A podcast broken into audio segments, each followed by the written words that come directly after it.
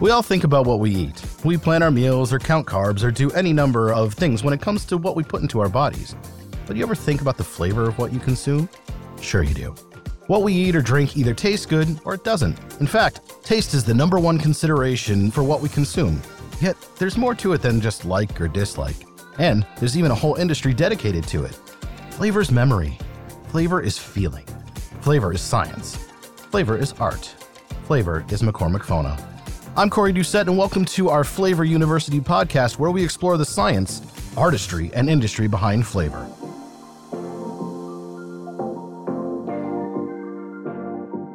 I'm Corey Doucette, and welcome to our Flavor University podcast, where we explore the science, artistry, and industry behind flavor.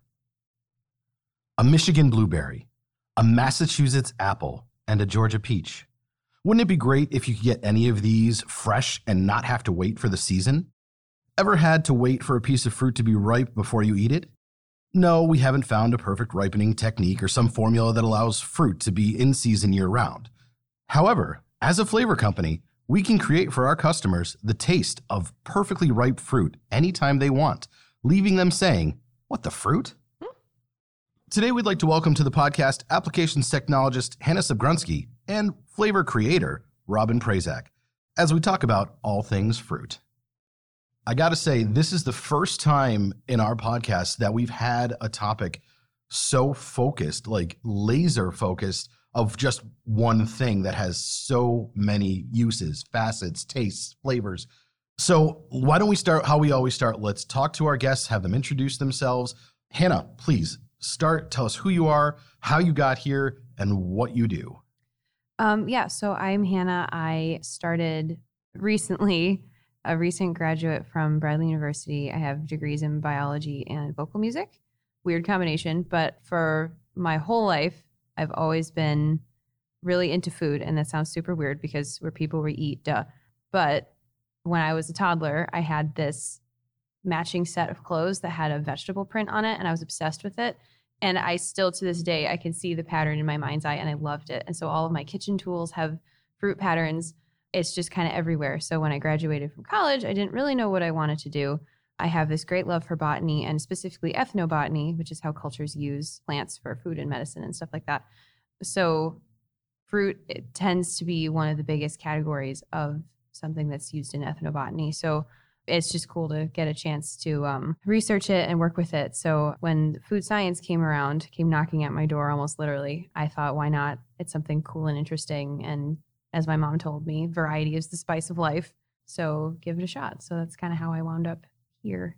And then I get a chance to work on a ton of food products, mostly sports performance plus functional things, making things that taste bad taste good. All right, thanks, Hannah. So, of course, our other guest, Robin Prazak. Robin, would you please introduce yourself and tell us how you got here? Sure thing. Well, uh, like Hannah, I definitely am very interested in um, botany. Um, my degree is also in biology. I started at FONA, which was formerly known as Flavors of North America. And um, in 1998, uh, I worked at a few other companies before I graduated or after I graduated college, and some were in the food industry and some were in environmental science. And um, basically, I was interested in lab work and chemistry. So when I wound up at Fona. I absolutely loved it. It's a safe place to work. Everything we work with is food grade, and and you know if you like to eat, it's it's the place to be. And if you like tasting, I've always been a sensitive palate, and I find it kind of can be in your genes sometimes, as my kids seem to be that as well.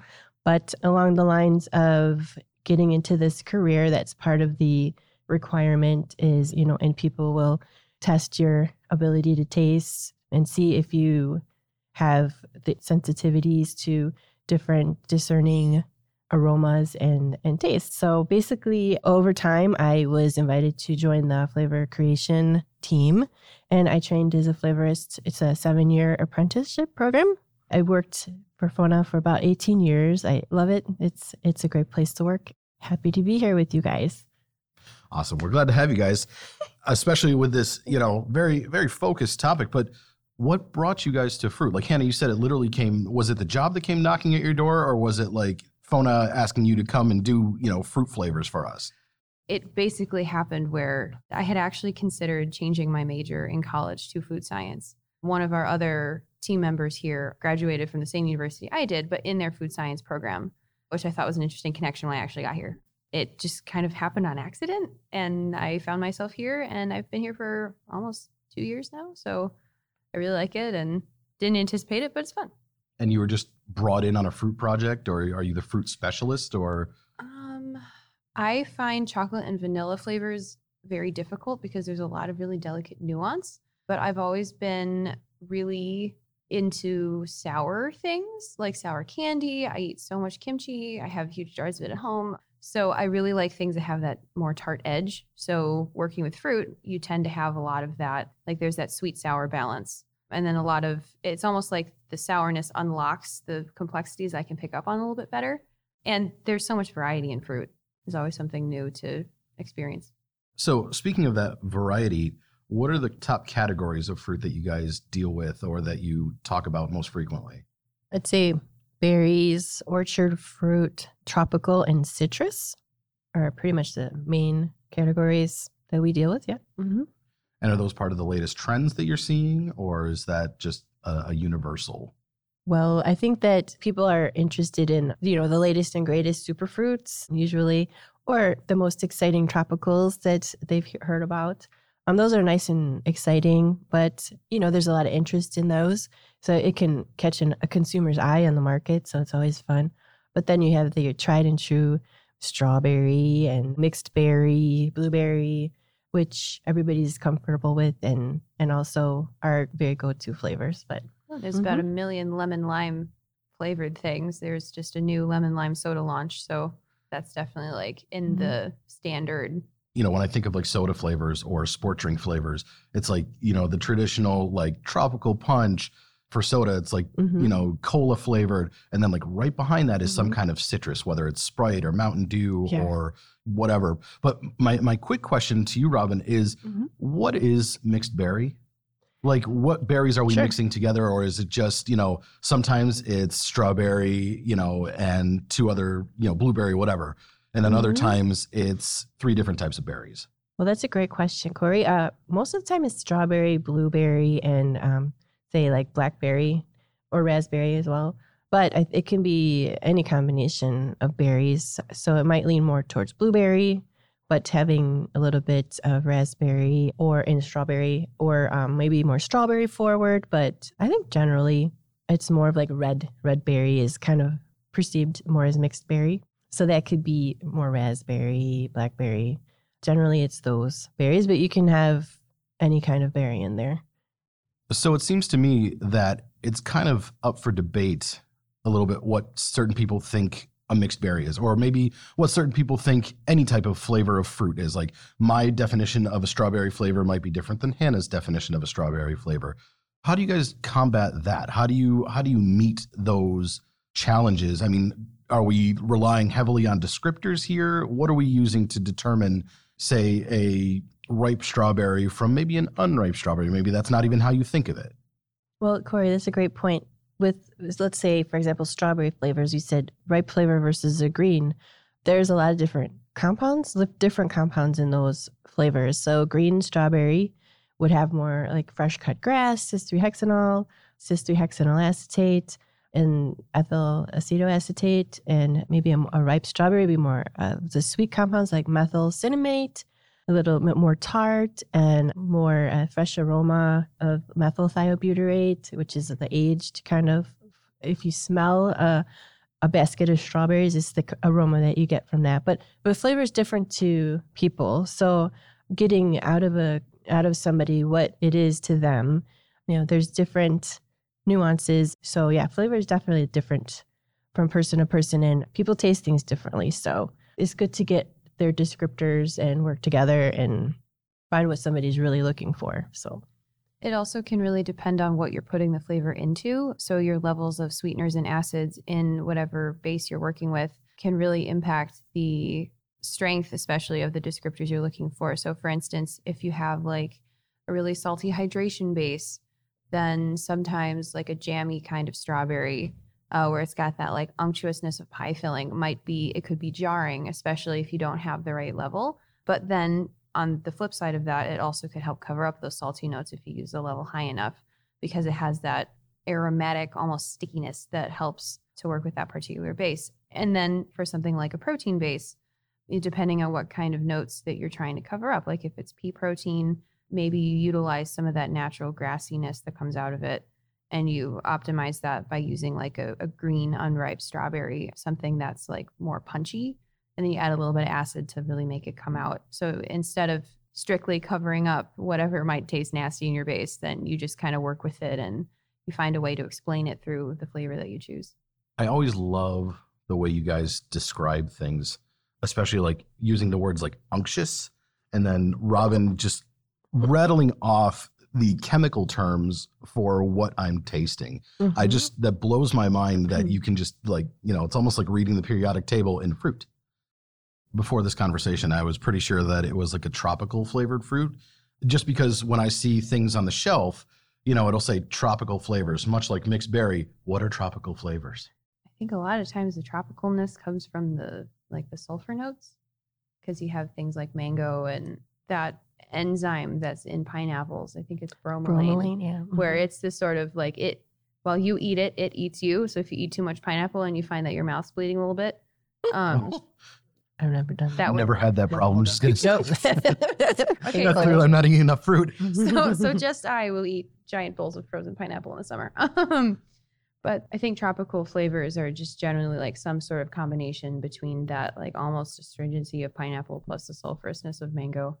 So Robin, what do you what do you think? I, I would maybe generalize it just being from like tropical areas, so that my mind goes to like those like you know papaya, pineapple, coconut, guava. I feel like those are pretty like mindset of tropical for me. But also, like you said, Hannah, they can contain a lot of sulfur notes, um, ripe, overripe notes. Like um, I think of passion fruit. Oh, so good with the um, the sulfur character. Uh, and guava as well. Have a bit, little bit of the similar sulfurous character. So I can see that being like what people would think of as tropical too. But yeah, I think pineapple is in there as well. And then, you know, then then there's the more exotic type of fruits too, I think can get a little lumped in with tropical, like say dragon fruit or um yeah, those are there's I'm sure the list is a lot longer than that, but So with these sulfury kind of flavors or Mhm. sulfury makeups, I'm certain we kind of want to maybe not hide these, but Mhm. mask them.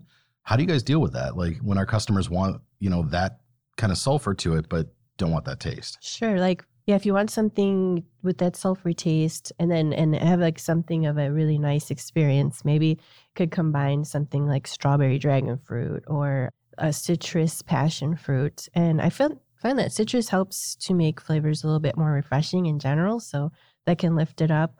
But but yeah, I'd say, you know, a little bit combination flavors would be helpful and brighten things up a little bit. So fruitier flavor along with those tropical notes are pretty common to see, I'd say, on the market. Mm-hmm.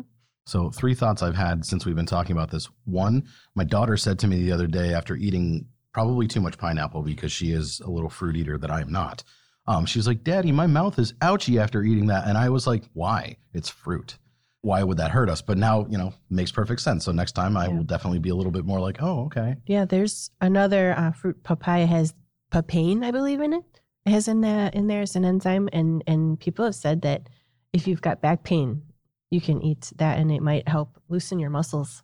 Really? Yeah, I mean, that's right there in the title pain, you know? so, yeah, absolutely. Mhm. The other thought back to our fermented foods discussion recipes. How did I miss this? Oh. Wine. Oh, mhm. Wine, right? Fermented grapes. Mhm, mhm. I mean, Yeah. Just thinking that right now. Fruit. Anyways, I feel very remiss for that. I'm sorry, everybody who's What the listening fruit? out You know, there. What the fruit Yeah. indeed. delicious. so, why don't I ask you guys, what do you do with flavors of fruit that people can't explain that you know they'll like? So, I mean, you were talking about superfruits, like we had talked about goji before the Mhm. podcast, and Mhm. acai and mangosteen. Which, by the way, I've seen a mangosteen recently. They are adorable fruit.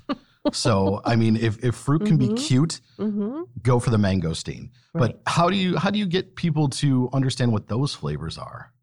Generally uh, we'll kind of go through like descriptors and, and explain what what these flavors taste like.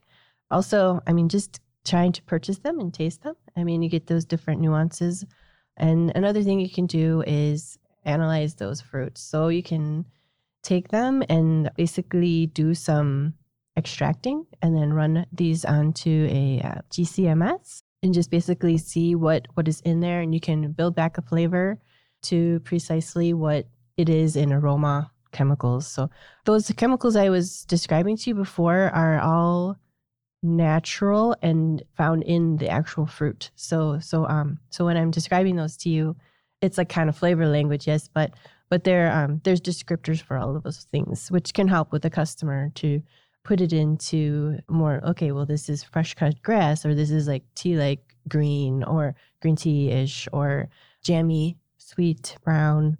So like things that people actually understand versus the chemical language. But not everybody can know all the chemicals and also it's something that you know when you're tasting it's you know people are relatable more towards those special descriptors we have and and we have lexicons of these different fruits that we can show a customer and they can pick and choose like what they think the flavor is to them it helps speak the same language so and sometimes if you have a fruit that can have some uh, challenging like co-tastes, so for instance, passion fruit can get a little sulfury, mango can get a little sulfury.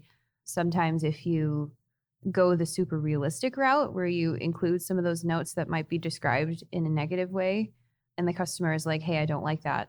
Then you can go back and revise the flavor to kind of decrease some of those notes that would normally be present in the fruit, but it ultimately will make a more pleasant taste experience for the person ultimately consuming the flavor by sort of taking down what could be considered like less desirable flavor notes, even though it's not quite as realistic as it could be. And I think, and you can correct me if I'm wrong on this, Robin, you touched on it, pointing out to our customer base that these chemicals that we're talking about being natural and finding them in mm-hmm. the fruit is important. Mm-hmm. Does it become more important when you're talking about like health food kind of thing or is mm-hmm. it more important when you're talking about say my unhealthy drink that I that I love and you know because it's full of sugar is Kool-Aid. Oh, yeah. So mm-hmm. like if you're pointing out to me like oh you know I'm using all natural flavors is it more important when you're dealing with foods that are higher in sugar or is it more important to people who are more interested in say natural flavors? You're right. I mean, it definitely depends on what product. I mean, if you're going for Kool Aid, generally it will have a lot of sugar in it, and and I feel like it is true that people that go for that product at that time, they're kind of not as concerned about. They're just like they want to indulge in that sugary drink, and uh, and you know maybe the label's not as important to them at that time. However, sometimes people want to be healthier, and I mean, some people are 100% that way but also they would be looking if it's like a say organic type of product or or whatnot might be looking at that specific type of product being uh, more perceived as healthy and looking at the label looking for natural flavor at that time. And also but to to mention that it makes sense that natural flavors are a bit more expensive. So it's something to consider. So something like that product you are going to be paying more for it. So comes into play and another thing is um, to consider with uh, uh, there's pros and cons with all the different lots of different aspects of the types of flavor, natural or artificial. But I'm going to say that when we're creating artificial flavors, there is a lot more nice, yummy tasting things we can use. So, and the price, it, it's a lot more affordable. So we can pack a lot more flavor in for the dollar. For example, there are some ingredients that we can use that are are not even available in natural form. It's just they can't be manufactured for the dollar. It's just not even scale upable or so basically uh, you just couldn't even afford it in natural form. It'd be like pure gold or something like this. But um, in artificial form, we can use it. You know, a lot of like beautiful hazelnut flavors, coffee flavors, or popcorn notes and things like this are available. And uh, but also I feel like artificial flavors they generally going for cost, so they'll use what gives you more bang for the buck. So it might be you know like most aromatic and tasty portion of the flavor versus uh, on the natural in the natural side you might have maybe more complex flavor with all like the intricacies there. The artificial you're kind of like a lot of times going into candy. There's a lot of processing, so you're really trying to re- retain as much flavor as you can. So you're not gonna go for the bang for the buck there. So yeah, I think there's a lot to consider, but I'm a fan of artificial because you can use anything. I mean, you can even use natural compounds in an artificial flavor and be natural and artificial. But natural is great too. I I don't discriminate. No hate on fruit. nope, never. I will say my favorite uh, non-existent fruit is blue raspberry, and I know we've talked about Oh, that yeah. makeup on the Mhm. podcast before. Mhm. Um, I just came across a product called Cirkul. Uh, have you guys seen this? It's almost like a Mio, or except it it adds it right to your drink as you're drinking, so you don't have to do it prior to drinking. And Mhm. I just, my wife brought it to my attention, and you know, I'm not a water drinker, so I'm sure that there are tons of people out there that are like me that you know look for something like this. Now, I'm sure we have a some kind of hand in that, or flavor companies do have a hand in, in making those. So when you're dealing with those water flavoring products, do you go for more true to fruit, or do you go for a more say artificial kind of flavor on that one? I think mm-hmm. sometimes it can depend on perhaps if there's another flavor in that blend. So I love water flavors, first of all. I, for some reason, can't seem to drink regular water. It has to taste like something. so, for instance, like right now, I have an orange tangerine and I have a strawberry watermelon. I love strawberry watermelon. So sometimes it can depend on what other fruit you're mixing with it because a lot of them are fruit blends. They're not just one thing. And I think that attracts people to buy it because we're all used to water flavors. You know, like soda can sometimes just be like orange and then that's it. And then the water flavors has a little bit of that, like a little bit of the health halo because it's not soda, but then you also have a little bit of the extra interest, sort of like with the approachable adventure thing that we talk about a lot, Mhm. where you include something else. So when you're blending a raspberry with another flavor, you know, I sort of see that there are kind of two categories, two directions within true to fruit flavors. You have kind of more of the I'm not sure what exactly is the right descriptor in this particular case, but um, I've heard it described as like a farty raspberry, where it has that like funky note in it that's like almost overripe. And then like it hits you in the face when you open a fridge or something, where it's like on the cusp of fermented. And so that can blend well with certain other fruit flavors. But if you already have a different fruit flavor that's really rich, like a really nice black cherry, you might not want to mix it with something that's also similarly so rich and strong. So you'd go for maybe like a seedier raspberry, which kind of has like woody notes, or you'd go for something that's like a little more slightly generic berry, but you could still say like, oh, like this is reminiscent of a raspberry. So it, it kind of depends on how you're blending it. But then if you are specifically going for something that be like more desserty or like super super fresh, or like you really want to emphasize sweetness, then going for more of a a candied type would be more helpful, especially if your sweetness is going to be a little on the high side. My sweetness is definitely on the high side, both in personality and in taste. Um, so, and, and I gotta say, my favorite almost fermented fruit is a banana. I will eat them Mm, with the black wow. spots, like you know, and notice that my wife is like, "Why are you eating that?" You know, Good for two reasons. you, One, Corey. it's black, and two, she doesn't really see me eat fruit all that much because I don't, which is terrible to admit at this point in the podcast, and I'm sorry. Uh, but I do like to use those also for banana bread Oh yes. because I you know, and I don't know of any other. I mean, maybe you guys do, but I don't know of any other recipes that Mm. call for kind of fermented fruit Mhm. uh, other than a banana bread. I mean, do you? I mean, I'm sure there's something out there in other cultures. You know, maybe it's something I need to to research off the air. But speaking of fruits and their different uses, I, I'm sure, like most things, fruit has a history. So, like, I don't want to talk about. I, I'm not saying like it has, you know, a little black book like this is my history, you know, but I, I'm meaning like it started one way and has evolved and changed. What is the history of fruit? Is that a thing? I'm so excited for this. You have no idea. Um, so one of the most interesting like traceable lineages is the citrus family and you know i'm going to play fast and loose with genetics a little bit here but there are some really really interesting human bred versions of citrus fruits there's so many and every time i research them there's always more that come up um, i'm always like hey how many citrus fruits did japan develop exactly there's always more but there are essentially three sort of grandparent varieties of citrus fruits. They're ancient. Uh, they've been around forever. They've been crossed and back crossed and hybridized and all sorts of things over the years. And we're talking thousands of years. So the main ones are uh, mandarin orange, citron, and pomelo. And pomelos look like grapefruits on steroids that are green. And they taste a little bit like grapefruits, but with much less bitterness. And then citron is very, very peely, not a ton of juice, pretty large seeds, kind of looks a little ugly. Sometimes it's a bit pebbly. And then mandarin oranges, we all know what those look like because they're in stores all over the place. They're on the smaller side, they are relatively tart, but they're still easy to eat out of hand. So over time, we as humans have managed to cross these three basic varieties with each other, with different descendants down the hybridized line. So, for instance, orange, which we all know and love, seems really standard. Seems like it would be one of the grandparent fruits, but it's not. It is a cross between, I believe, bitter orange and pomelo.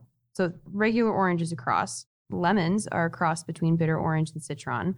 Limes are a cross between mandarin orange and citron. So, like they're they're just all over the place.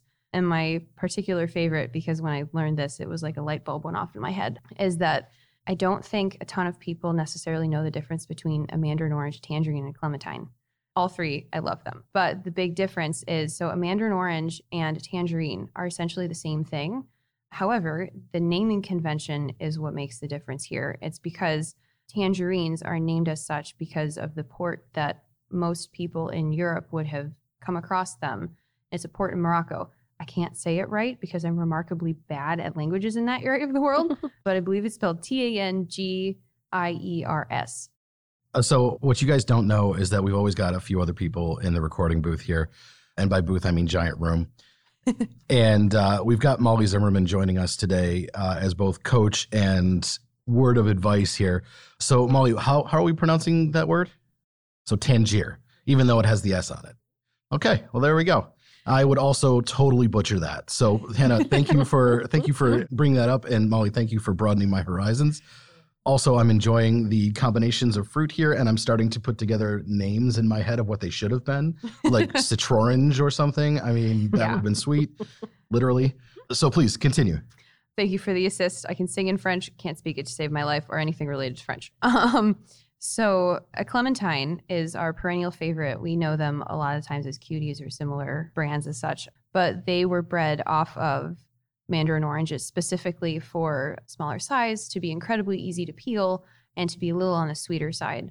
And they just taste like liquid sunshine. So, uh, it's amazing. And there are tons of really bizarre citrus varieties we don't see because our supermarkets, especially you know, particularly in the US, we tend to see pretty standardized varieties. So like we have we have one variety of orange a lot of the time, and we have one supermarket variety of lemon. Apparently, it's the Eureka lemon, and then we have one version of lime. And for the most part, we use Persian limes. Um, and there's this whole debate about key limes and whether or not they're really real now because of terroir, T E R R O I R. So uh, there's fascinating varieties. Like there's something called Buddha's hand, which is specifically grown for the pith and skin because they use it to make like medicinal type candy.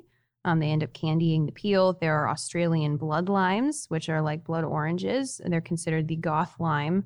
There are sweet limes that come out of uh, farmers markets. There are calamansi limes that are kind of similar to oranges, but sort of in that gray area. You know, grapefruits are from the Caribbean, and they're a cross between sweet orange and pomelo. There are ugly fruits, which are Jamaican and are actually trademarked. So there are a lot of these really interesting crosses that we as people have just gone, hey, that tree produces cool things. This tree also produces cool things. Let's see what happens. and it's just, it's really, really fascinating. And then you just have this profusion of all of these different flavors. And then, you know, when you come into the flavor lab in particular, you know, you look at all these different varieties and you go, oh, hey, like what's special about this one? What's special about this one? You know what aspects of it are dominant like is it mostly used for the peel so then we go for a more rindy flavor? Is it more used for its juice? So we emphasize that character. So there's just so many different aspects so many ways to go and also so many orange varieties. So many. I'm now providing backstories for your fruit. The goth what was that? The australian blood lime. The goth lime. Mm-hmm. In my head, I'm like, you know, this goth is walking out of the house. You don't understand me, mom you know, you you don't get my music or something like that, and like just you know white face paint. incredible, absolutely incredible. Now we, we kind of touched on you know genetic modifications and whatnot. Now, have you guys seen these pictures on social media or on the internet of what fruit used to look like? Are these just like hoaxes? Are these just like photoshopped images or is this legit? Like I saw this one that was supposed to be a banana and it was all seed with a little bit of white flesh that was supposed to be what you would eat. And evidently they've genetically modified the banana to be what the current state is. Also, did you know a banana is made up of like three parts? Like if you push your finger through the middle, it'll split into like three separate parts, mm. like like mm. long strips, like pickle spears. I, I haven't tested this yet. Again, social media mm-hmm. lies to me all the time. So please, like, if you guys go and you find out this is true, let me know. But is this real? Like, like, do they look one way when they start and change to something else? And if that's the case, like, we eat with our eyes. So did we do this for flavor, or did we did we do this for aesthetic?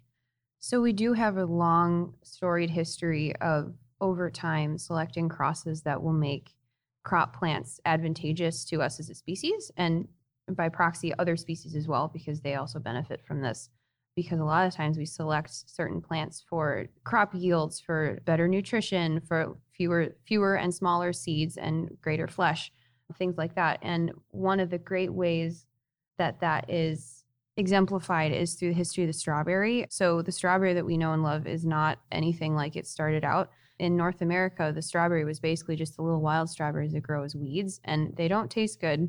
Um, as a child, I tried, not good. uh, they're very watery and they don't really taste like much. And then the strawberry goes all the way back to the Romans. It was mentioned in the first century AD, but as an ornamental, and they look just weird. So there's this really interesting, bizarre history of all of these slightly different strawberry, I guess, neighbors crossing different continents. And the product of that is the strawberry that we can buy in supermarkets where it's a relatively large size. Some of them I've seen and they're like as big as my palm, like they're insane. And they taste like something. They taste really good. And those aspects, the size plus the growing ability plus the flavor, all of that was the re- direct result of a bunch of crosses that were made because there were varieties pulled from South America and that were bred in France and other parts of Europe. And then they moved over to America and, to North America. And then they gradually kept crossing and crossing and crossing until it became a major crop all across the continent. It's huge in like where there's strawberry farms, they're enormous. So the whole reason we have strawberries the way they are is because we've had three continents of crosses of pulling a species from here and then transplanting it here and then crossing out of there. And so this whole time we've been taking crops that we know we can eat, we know we can get nutritional value out of, and then gradually making them better by finding all these different varieties. And that also goes back to like early world ideas. And I'm talking like super, super early, where it's like the whole reason why we have these similar species on continents is Pangea and all that fun stuff that we learn in like sixth grade geography. And it's just a really interesting way to trace where human development has gone. You know, you have the French taking a species from Chile and then breeding it in France, and then immigrants going from like the Netherlands with the species that's cross country borders and then taking it to America when they immigrate and they find all the space to grow a different crop. So it's just partly tracing human history, but also with the history of this particular fruit that we're like, hey, that's cool. Let's make it better so with all these crossbreedings and Gregor Mendel style genetics here, that's a deep cut from like sixth grade for me. Does that affect how people perceive flavor of you know commonly held things like you know I might think a banana tastes one way, but somebody from a different country may think otherwise. I'd say like the biggest one a lot of times has less to do with like the specific descriptors of a particular fruit and it has a lot more to do with like your basic taste. So I've noticed a lot of the stuff we do for, for instance, Europe, they usually, I think, cut down on the sweetness and the acidity. Like they want things to be on the lighter side. And I think that could be in part because they have some extremely stringent regulations in different areas that maybe we don't necessarily always have in the US. But it can also depend on the particular fruit that's native there. So, like, you see a lot, like, if you're looking at say South America, for instance, there was a project that I worked on a long time ago where they had hibiscus and it was labeled as Jamaica. And I looked at that like, Jamaica? How is Jamaica a flavor? And then I had to do a little bit of asking around and a little bit of search to see that, like, oh, Jamaica actually is hibiscus in Spanish. So I think a lot of the times the actual fruit flavor can be pretty standard, but then you have the, the moving parts around it or the particular thing that's like special to that country and that culture that tends to be the thing that changes more. Still learning about that though. And yeah, people in, in you know different countries, you hate to generalize, but like for example, in Asia, sometimes people like a lot more uh, robust flavor types. Like I've, I've kind of noticed that, and um, you know, versus maybe Europe's maybe a little more subtle flavor types, like you were saying before, uh, less sweet, maybe less sour, but also like the flavor a little more subtle. And then in America, I, I feel like it's probably middle middle ground, you know, but that's from being from here, of course. Again, America being that melting pot of middle ground, expecting kind of all flavors amalgamating meeting here. mm-hmm. And I'm also going to be pronouncing Jamaica Jamaica for the rest of my life now. Um, so it's time to hit on the last part of our podcast before my questions. Let's talk about key takeaways. What can we pass along to our listeners that you think is the most important thing to consider when creating fruit flavors? I think you know, fruits are so diverse, and I have so many notes laid out in front of me of stuff that we just didn't touch on, and I could talk forever about all these different varieties. So there are so many to pick from, and there are so many different things you could try that are still approachable enough that people will still be interested. So you diversify a little bit. You know, you look at other sources and you know, be just to be a little bit more adventurous. Like there's so much out there, but it's also you know with that adventurousness, it's really really important to leave descriptors of really what you're looking for, and you know when you give feedback, having that direction of what you want, like help us help you. If we know what you want, then we can pull the stuff for you. Like as Robin said before, like if we are on the same page language wise and then we have that open lane of communication then if we know exactly what you want then we can help give that to you And if we can find it in the store, like let us know what specific type of fruit or um, you know what the desired profile is on the market. Um, we can we can try to come as close to what you want as possible. the only thing i wanted to point out extra about berries is that there are about 4 million varieties that have been developed in the us especially on the west coast like loganberry tayberry boysenberry olallieberry all of these like huckleberries were used by indigenous populations. So were cranberries so were blueberries. So we have um, really interesting histories that come out of all of those different kinds of berries too Mm-hmm. hitching onto different kinds, different blends and mixed berries, there are so many, and they're particularly called drupelet berries. A drupe is a berry formation where it's the hard seed that's covered in that berry flesh that contains sugars and juices and vitamins and stuff like that. There are a million different varieties. We've bred so many, especially on the West Coast in California. There are uh, multiple types of berries that have been used by indigenous populations for thousands and thousands of years and it's not just in North America. That's you know lingonberries and cloudberries in the Arctic tundra and boreal forest. Just all these the they're staples of nutrition, and there's a, about a million other berries to go off of. Just other than just blackberry, raspberry, blueberry. You, know, you can really push the boat out. Like there's golden berries, there's loganberries, there's olallieberries, which are like the ultimate hybrid. So there's just there's so much more as well. By that definition, does that make a cherry a berry? A cherry is a drupe. It is a drupe fruit. So I'm not sure. I think a cherry could be considered a berry botanically, but it's also often considered an orchard fruit because it has that pit, and sometimes that pit slash seed structure is what differentiates it from other berries specifically. And even strawberries, their seeds are on the outside. I believe their seeds are called pericarps. They're just weird. so a cherry is a lot more closely related to like other stone fruits like peaches and plums and that lineage there. So, the end of the podcast, you guys have given us great information. You've given us your takeaways. Now it's time for just some off the dome answers. Take your time if you need to. But for Valentine's Day, which is coming up, and this episode may air after this, but maybe next year people can use this. But for Valentine's Day, my daughter's class is putting together a fruit salad. So, we've been tasked with bringing in fruit for that. what is your recipe for a good fruit salad? Maybe not the best, or maybe the best. I don't know, but a good fruit salad. And again, I know it depends on taste, but what is your taste for this? I am kind of a maximalist. So, what I'd probably do is I'd go to one of my favorite stores and they have a lot of interesting fruits and not even thinking about seasons. I'd probably throw in, uh, I love peach melba. So, probably peaches and raspberries, but I also love persimmons. So, I want to figure out an excuse to put those in. And I love other berries too. So I think I probably just walk around, see what like basically it's more like what would I not put in fruit salad? And it's probably I would not put in bananas or grapes because I don't feel like they really go. Like bananas have that different texture where they're like almost crumbly when you compare it to other fruits. But then I wouldn't really necessarily want to put grapes in because for some reason it freaks me out a little bit when you have like a bunch of cut fruit and then you just have a grape with all of its skin and then you bite into all the cut fruit and it's normal. But then you bite into the grape and it's like, I'm a little explosion. Like, no, stop it. If I peeled that grape, would that be better for you? Then it looks more like eyeballs and it's gross. That- yes. Yes. I, I was thinking the exact same thing. I was like, no, I would not like when you were mentioning that. But I know what you mean. In a lot of the fruit salads that you buy pre-made, there's grapes in there. And you know, I am I actually do eat grapes. That's one of my top like three, and I only have three. well, four thanks to my my kids.